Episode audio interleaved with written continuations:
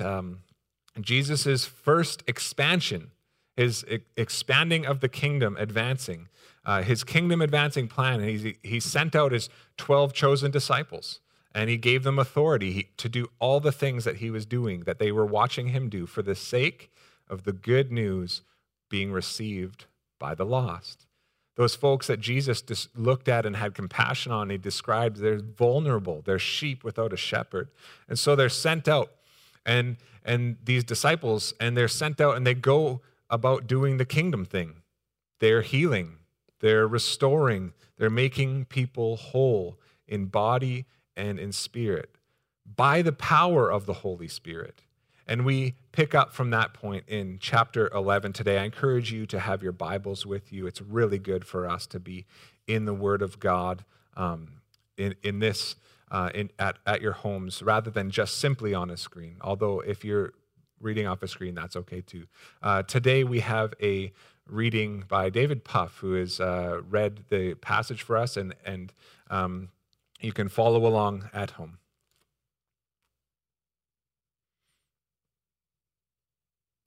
Matthew 11. Now it came to pass when Jesus finished commanding his twelve disciples that he departed from there to teach and preach in their cities. And when John had heard in prison about the works of Christ, he sent two of his disciples and said to him, Are you the coming one, or do we look for another? Jesus answered and said to them, Go and tell John the things which you hear and see. The blind see, and the lame walk. The lepers are cleansed, and the deaf hear. The dead are raised up, and the poor have the gospel preached to them. And blessed is he who is not offended because of me. As they departed, Jesus began to say to the multitudes concerning John, What did you go out into the wilderness to see? A reed shaken by the wind? But what did you go out to see? a man clothed in soft garments? Indeed, those who wear soft clothing are in kings' houses. But what did you go out to see? A prophet? I say, yes, and more than a prophet, for this is he of whom it is written. Behold, I send my messenger before your face, who will prepare you your way before you. Assuredly, I say to you, among those born of women, there has not risen one greater than John the Baptist, but he who is least in the kingdom of heaven is greater than he. And from the days of John the Baptist until now, the kingdom of heaven suffers violence, and the violent take it by force. For all the prophets and the law prophesied until John.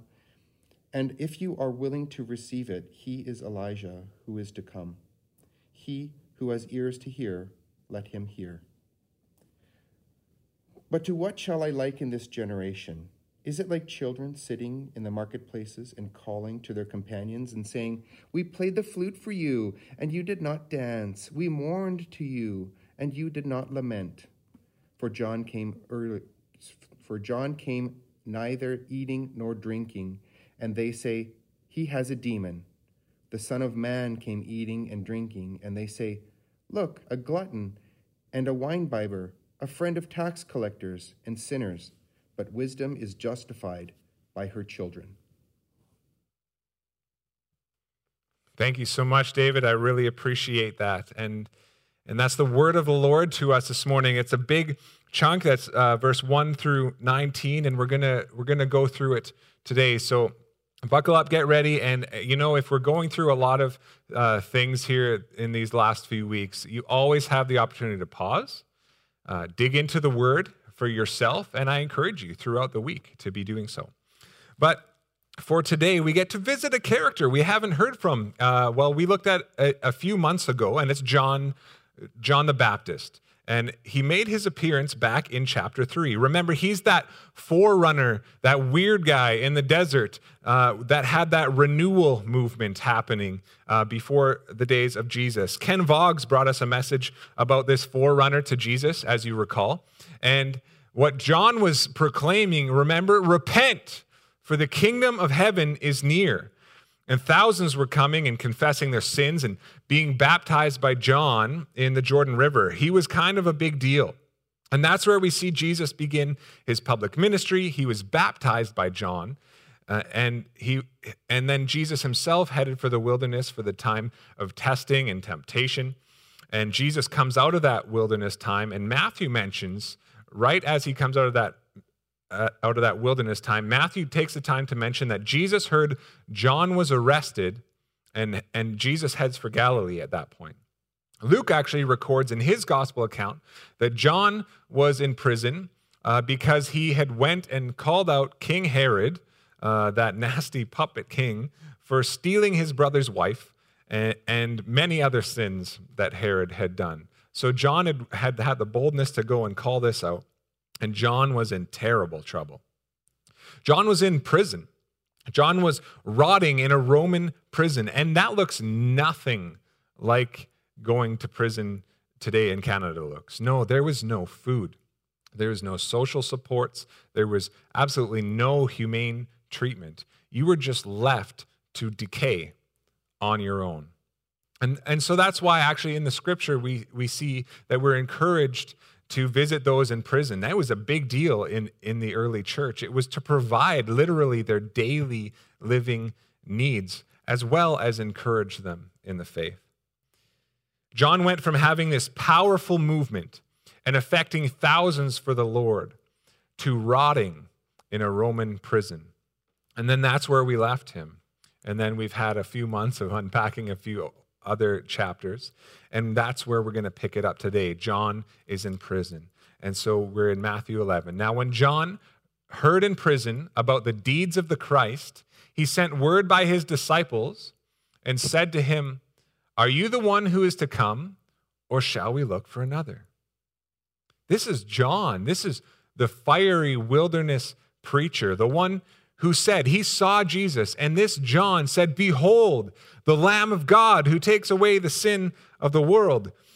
Now he's sitting in prison and he's rotting away and he's sitting in prison and he's and he's wondering ah, what's going on here this is a terrible place this doesn't feel right if jesus is the messiah and i'm the guy that's supposed to get things ready for the messiah why on earth am I stuck in a Roman prison? That's what I would be thinking. And I, and I imagine John thinking a very similar thing.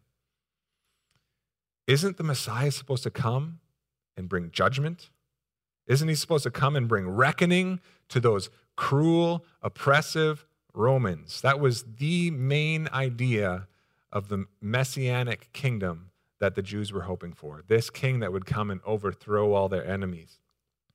We see a John here that is low and broken about the circumstance that he finds himself in. He is at a very low place. It doesn't make sense to him because Jesus is clearly not meeting John's expectations.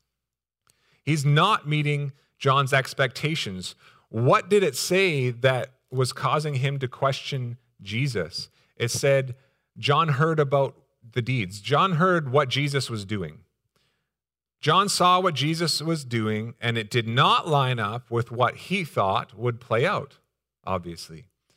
So John heard about what Jesus was doing and started questioning this.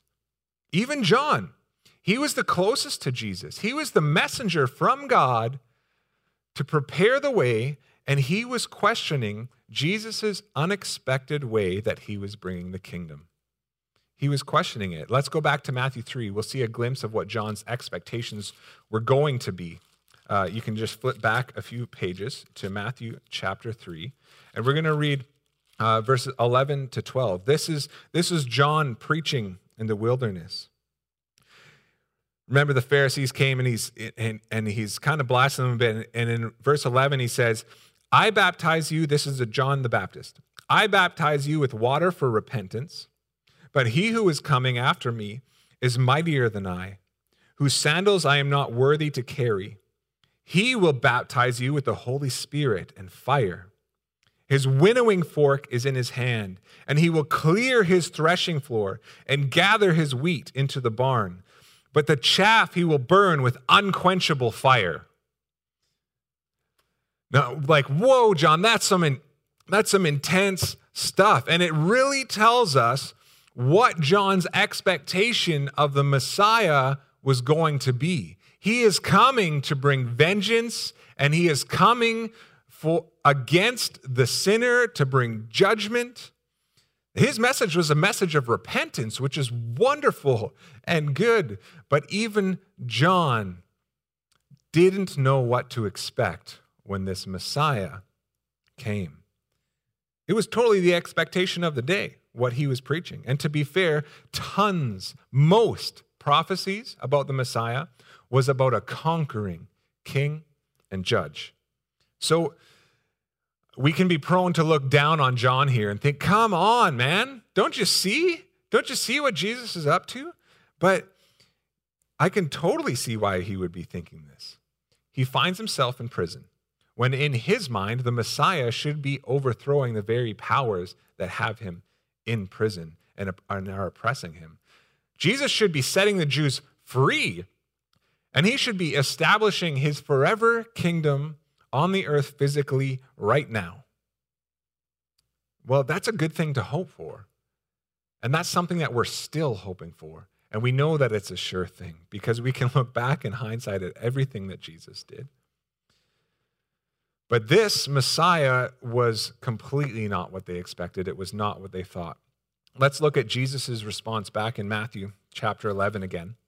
Let's look at Jesus' response to John questioning if he's the Messiah or if he should look for someone else. Let's look at that response in verse 4. Jesus answered them Go and tell John what you hear and see. The blind receive their sight, and the lame walk. Lepers are cleansed, and the deaf hear, and the dead are raised up, and the poor have good news preached to them. Jesus is doing all of these things. And blessed is the one who is not offended by me. We read that first and we're like, well, how could you be offended at a guy who is going and raising up dead people and preaching good news to the poor and opening eyes and ears? How could you be offended? But people were offended because this was not the Messiah that they expected, even John. And, and again, Jesus, he's just giving his classic straightforward answers, right? Jesus, John asks a question Are you the Messiah or not?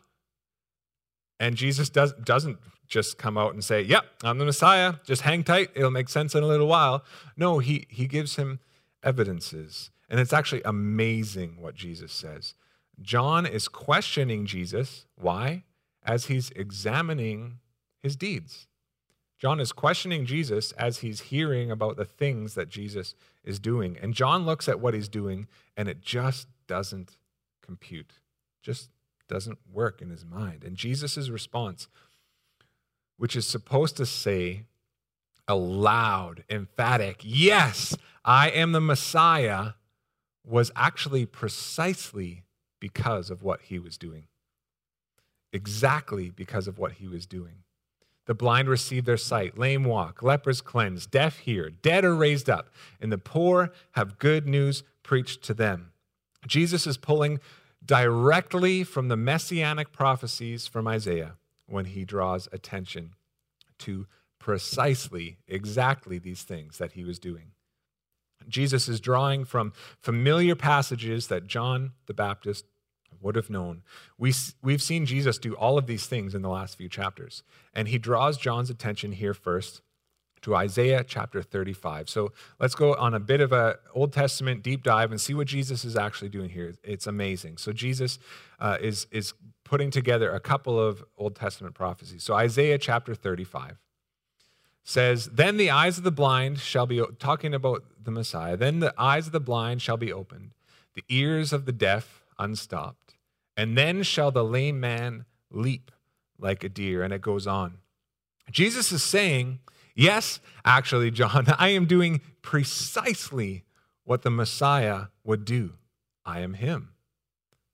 But then, if you look one verse before these verses, which we love because we know Jesus is a, is a healer and here for the poor, and we love that about Jesus.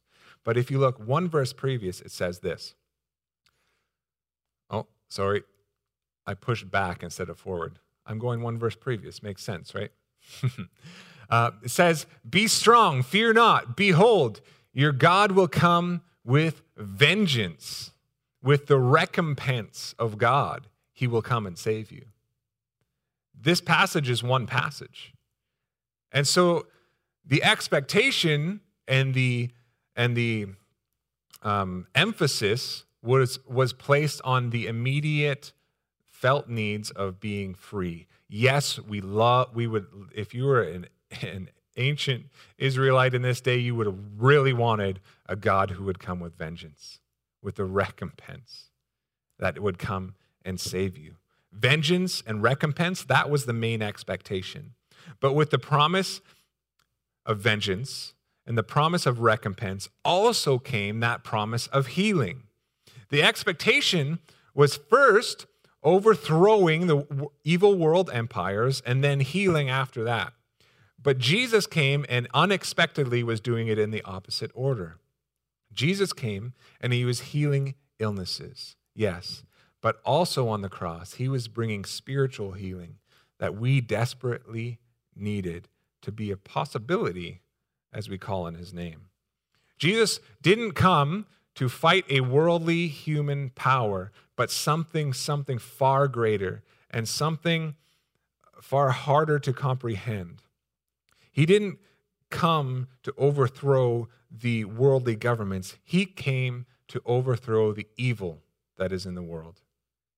He came to overthrow the evil, the greatest problem first, the evil in you, the evil in me. That is what Jesus came to do. He came to conquer that. He came to transfer humans from the kingdom of darkness into the kingdom of light. And he was starting that process by healing and making people whole as a fulfillment of the messianic prophecy. And Jesus, as he's giving his answer to John, he also ties in Isaiah chapter 61 in his response. That peace, good news, is preached to the poor. Let's read it together. The Spirit of the Lord God, this is from Isaiah, is upon me, because the Lord has anointed me to bring good news to the poor. He has sent me to bind up the brokenhearted. Oh, we love that. And I love Jesus for that. Let's keep reading. To proclaim liberty to the captives and the opening of the prison to those who are bound. John was sitting in prison. John was captive. He was bound. He was still bound. Jesus was healing. Jesus was doing the preaching of the good news to the poor that he was pointing out. But John, John is still sitting in prison. What, what does this mean? There was, to him, it felt like there was, there was no liberty for him at that moment. At least that's what it would have felt like. I honestly think that John was in a spot that I believe all of us, even as believers, find ourselves in this spot at one point or another. Jesus is not fitting into our box. Jesus is not doing the things that we expect or want him to. Our expectations of how he's going to deal with us and what he's up to is shattered at times. And then what? And then what are you going to do? Jesus, are you there? Are you worth following? Why would, why would you follow Jesus in those moments? Do you then say, Should I look for someone else?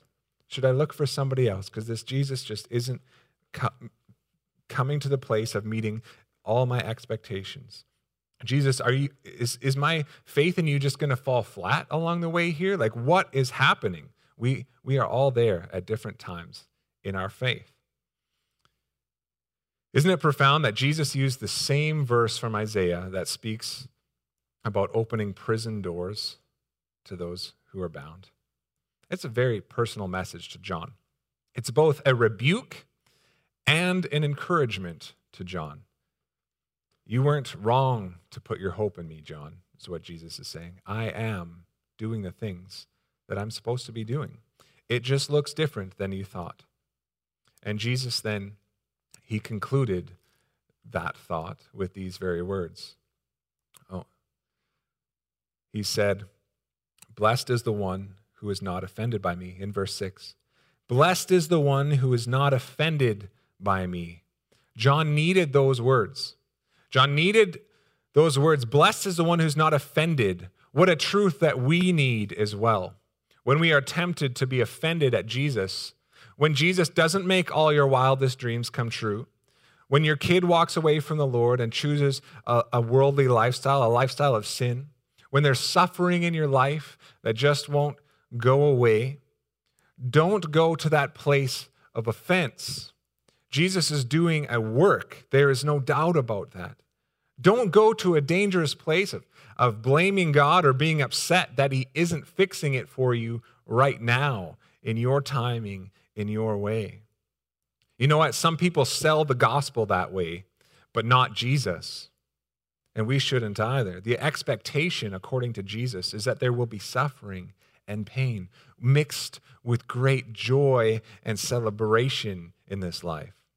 Jesus, it's, it's so much messier than we try to just package everything. It's, it's a beautiful walk with our Lord. Jesus' kingdom coming, it isn't stalled in these questioning moments. He isn't stumped. It's just different than we expect sometimes. Jesus won't always set us free from the effect of evil in the world. Evil things happen to good people. Evil things happen to God's children. And Jesus is setting us free from the captivity that the devil has over us. Jesus is setting us free from his reign, that slavery that we live in under sin apart from Christ. The most important jailbreak and releasing ever is the release from the prison of our hearts, from the love of Jesus and a relationship with him. So, just in case we start looking down at John and the disciples around him too, uh, Jesus has these words. Jesus has these words for the disciples that were listening. And he says this As they went away, Jesus began to speak to the crowds concerning John. What did you go out into the wilderness to see? A reed shaken by the wind? What then did you go out to see? A man dressed in soft clothing? Behold, those who wear soft clothing are in kings' houses. What, so Jesus is saying, What did you go out into the world? Is John a weak guy? No, this is a tough, tough guy living in the wilderness, sleeping outside in the desert. He's eating bugs and wearing uncomfortable clothes. This is a tough guy. This is the guy who started a renewal movement by the Spirit of God. And he was the chosen one that would do that. This is not a pushover, is what Jesus is saying. Verse 9 What then did you go out to see? A prophet? Yes, I tell you, and more than a prophet. This is he of whom it is written Behold, I send my messenger before your face, who will prepare your way before you. Truly, I say to you, among those born of women, there has arisen no one greater than John the Baptist. Yet the one who is least in the kingdom of heaven is greater than he. From the days of John the Baptist until now, the, violent, the kingdom of heaven has suffered violence, and the violent take it by force. For all the prophets in the law prophesied until John. And if you are willing to accept it, he, John, is Elijah who is to come. He who has ears to hear, let him hear. John is not disqualified. He's the forerunner to the Messiah. This is what Jesus is saying. He, this is the prophet that the prophets pointed to. And he's no pushover. But the reality is that the kingdom of heaven will be opposed. The violent are coming against the kingdom and opposed, like the, kingdom is opposed violently by powerful forces in the earth. That's an expectation that we need to have. That doesn't mean Jesus' powerful kingdom isn't coming and isn't advancing mightily. It's just a reality of this age. This would be mind blowing for those trying to make sense of this. The Hebrew mindset was a one time coming for the Messiah to come and establish his, his rule and his reign forever. But now, from our vantage point, we see that there's a plan for a second coming of Jesus. At that point, he will establish his forever reign in fullness on the earth. But until then, we expect violence because then the world's truly, truly going to live in peace. We expect violence until then, but also expect a victorious Jesus because he is indeed, he's still ticking all those boxes that the Messiah would have to tick, and he just keeps doing it in perfection. let's read, read on. Verse 16. But to what shall I compare this generation? It is like children sitting in the marketplaces and calling to their playmates. I loved how David read it, it was just perfect. Um, we played the flute for you, and you did not dance. We sang a dirge, and you did not mourn. For John came, neither eating nor drinking, and they say he has a demon. The Son of Man came eating and drinking, and they say, Look at him, a glutton and a drunkard, a friend of tax collectors and sinners. Yet wisdom is justified by her deeds. Jesus gives us a picture here of what it's like with our false expectations. We expect certain things and then we get upset, like these kids, if they're not met. What do you want, people? It's like these kids sitting in the marketplace and they're playing a little song and they just like, I don't know, they're expecting a flash mob or something to happen and everybody's going to be dancing and happy, and, and, but it doesn't happen and they're upset, right? Well, I sang a sad, a, a dirge, a funeral song for you, and you didn't. You didn't. And their expectations weren't met, and, and, and they were pouty about it. And it says, well, John was fasting. You say he has a demon. I came feasting, and you say, look, a glutton. What do you want? Feasting, fasting? Blessed is the one who is not offended by Jesus. Blessed is the one who is not offended by Jesus. At the end of Jesus' response, we see what he wants us to do. He wants us to watch and see what he will do. Wisdom is justified by her deeds. Man's wisdom is not God's. It's just not God's wisdom. But as Jesus continues on, his life on the earth as we observe his kingdom plan as it plays out, which it hasn't played out yet at this point. As uh, he's saying, pay attention, watch everything play out because we know that he's headed somewhere. He's strategic. He's, he's going somewhere with this. So pay close attention to all that he does and all that he stands for. And in that, you will see the wisdom of God. Wisdom is justified by her deeds. Pay attention, Jesus. Just watch. Watch and see. You're not convinced now, but just maybe just wait, watch, watch with a heart that just longs to see what God is up to. Then you're going to know the wisdom of God, the wisdom to come and heal, the wisdom that he had to come and proclaim the good news to the poor, the wisdom to not yet overthrow the evil worldly regimes, but the wisdom to liberate our hearts for anyone who wants to come and enter the kingdom of heaven for anyone who wants to come to Jesus on his terms. There's, there's that wisdom to liberate those hearts. Would it have looked like wisdom for John to eventually be beheaded by Herod? Because that's what eventually ended up happening. Does that look like wisdom to you and me? Yeah, we're starting this movement and you got we got to have some martyrs. No, that's that doesn't sound like a good time. Would it have looked like wisdom for the Messiah, Jesus, who is trying and, well, we know succeeding, but Jesus, who was starting this global messianic kingdom to go to the cross and be killed by Romans? Those same people he was expected to overthrow, does that sound like something that we would come up with? No, it was so unexpected.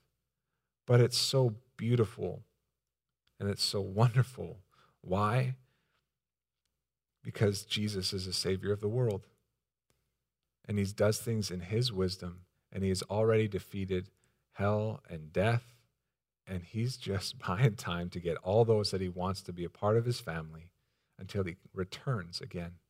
He is so wise and so good. And so we get to sit in some not fun stuff in this age, but we get to trust Jesus' wisdom and all the things that he does. But why follow Jesus? Why follow this Jesus when, in our limited view, sometimes he leaves much to be desired at, at moments when, when, our, when our view is not right? Because who, honestly, why would we follow him? Because who else loves like he does? Who else loves like, like this God? Who else has compassion like this God? Who else actually in reality has the power over sin and death and hell. Nobody, nobody loves like that. Nobody has compassion like that. Nobody has power like that but Jesus. Jesus alone. Is your hope in Jesus? Because John was starting to question was my hope in Jesus or, or was my hope in, in this government that was going to be overthrown and established and everything's going to go better for me? No. Is your hope in Jesus alone? Is it in Him alone or, or, or is it in, in what He's going to do for us here? Why follow Jesus? Even when things are hard, even when things don't add up, why follow Him? Because what's never in question is how very much he loves you. That is never in question. And he proved it. He proved it by going to the cross for you and for me. He proved it. Jesus says in John chapter 15, Greater love has no one than this, that someone lay down his life for his friends. And we know very well that this is exactly what, what Jesus did. This is precisely what Christ came to do. And in that, as we know from Isaiah 53, he bore and he took our sin upon himself. He took our griefs and our sorrows and our iniquities and our infirmities on himself on the cross. That's what he did. Greater love has no one than this. That is the greatest love that Jesus suffered and died. And yes, it was a real physical death. And he did it for you and for me. And it was absolutely excruciating as the nails were driven into his hands.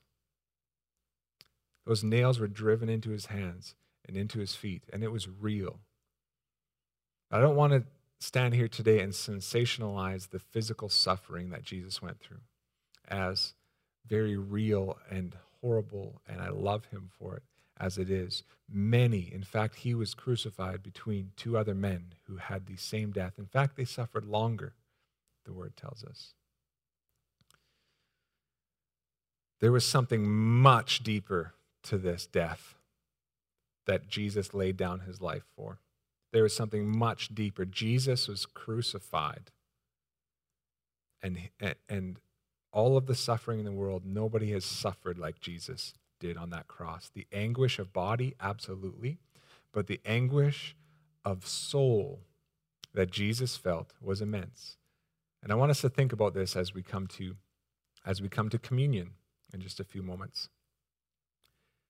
Jesus did not it's it's horrible. I just those those videos of of Jesus going to the cross, I, I weep. It's awful. But the anguish of soul is so much deeper. Let's read Isaiah 53 together, starting at verse 10. Yet it was the will of the Lord to crush him. He has put him to grief when his soul makes an offering for guilt. Not, his, not just his body, his soul makes an offering for guilt. That's something that the guys beside him didn't have. He shall see his offspring, he shall prolong his days. The will of the Lord shall prosper in his hand. Out of the anguish of his soul, he shall see and be satisfied. That's such a contradiction, but out of the anguish of his soul, he shall see and be satisfied. By his knowledge shall the righteous one, my servant, make many to be accounted righteous. That's you and me and he shall bear their iniquities. He took it on himself. Therefore, I will divide him a portion with the many, and he shall divide the spoil with the strong, because he poured out his soul to death and was numbered with the transgressors. Yet he bore the sin of many Jesus poured out his soul to death. That was not expected, not in the way that he did it, but it was a glorious victory that many would be called righteous.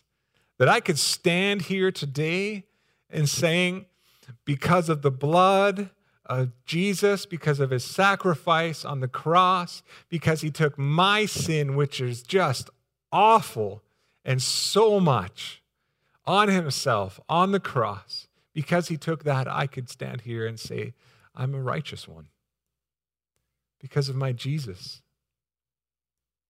And if you know Jesus, if you have confessed and repented and come to him, you can say that too. This Jesus is so unexpected and is so wonderful. And so, wisdom, wisdom is justified by her deeds. We watch and we see and we read also of what Jesus has done. We're just in awe of his great and glorious plan. Amen? Just in awe of his great and glorious plan. So, if you, um, if you haven't yet, you can pause the video. And I just really encourage you to be a part of this communion time. It's very, very special time. So we can we can prepare that together.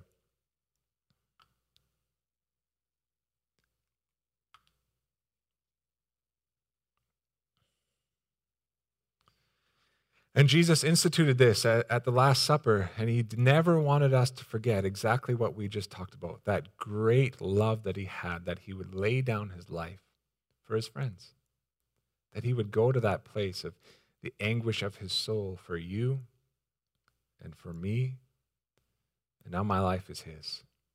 We want to remember this sacrifice together. And so when he was eating, he took the bread and he, and he broke it and he gave thanks and, and he said, This is my body. Think about that. Jesus' body broken for you.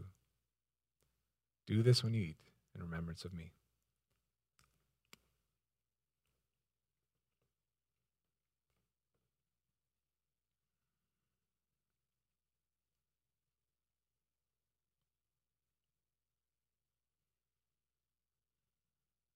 The same way, he took the cup. He said, This cup is the new covenant made in my blood. This new covenant that we get to live in. And we never want to forget the great price that Jesus paid. And it's made in his blood. And he says, Do this oft as you drink in remembrance of me.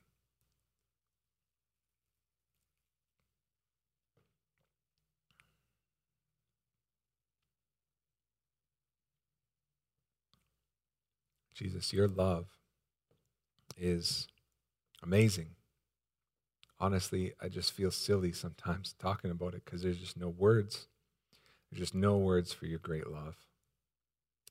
I thank you for that love. I thank you for the cross. I thank you for the empty grave, and I thank you that you are coming back. You are coming back for us. You are coming and you are going to establish a world, an earth where there is no more mourning or sickness or pain or fighting or selfishness or does any disease or anything like that. And we look forward to that day and we say, hasten, we hasten the day, say, Come, Lord Jesus. Come, Lord Jesus. But Lord, as we are here, May we stand firm in you, knowing the great love of our Father. And just like John, when you don't meet our expectations that somehow we formed or, or we heard it from somebody else and it was just wrong, Lord, would we grow in the knowledge of the fullness of the truth of who you are, of what you're doing, that we would pause and reflect and see, wow, look what Jesus is actually doing. That's so, that's so amazing. You are so amazing. We trust you in every step, in every way. And we love you. We love you forever and ever. Amen. Amen. Bless you. Thank you so much for joining us today. Our Jesus is so good and he loves you so much. Look forward to hearing from you. Again, any questions on the AGM or popping in tonight on the Zoom call. We just uh, would love to see you, love to hear from you. God bless.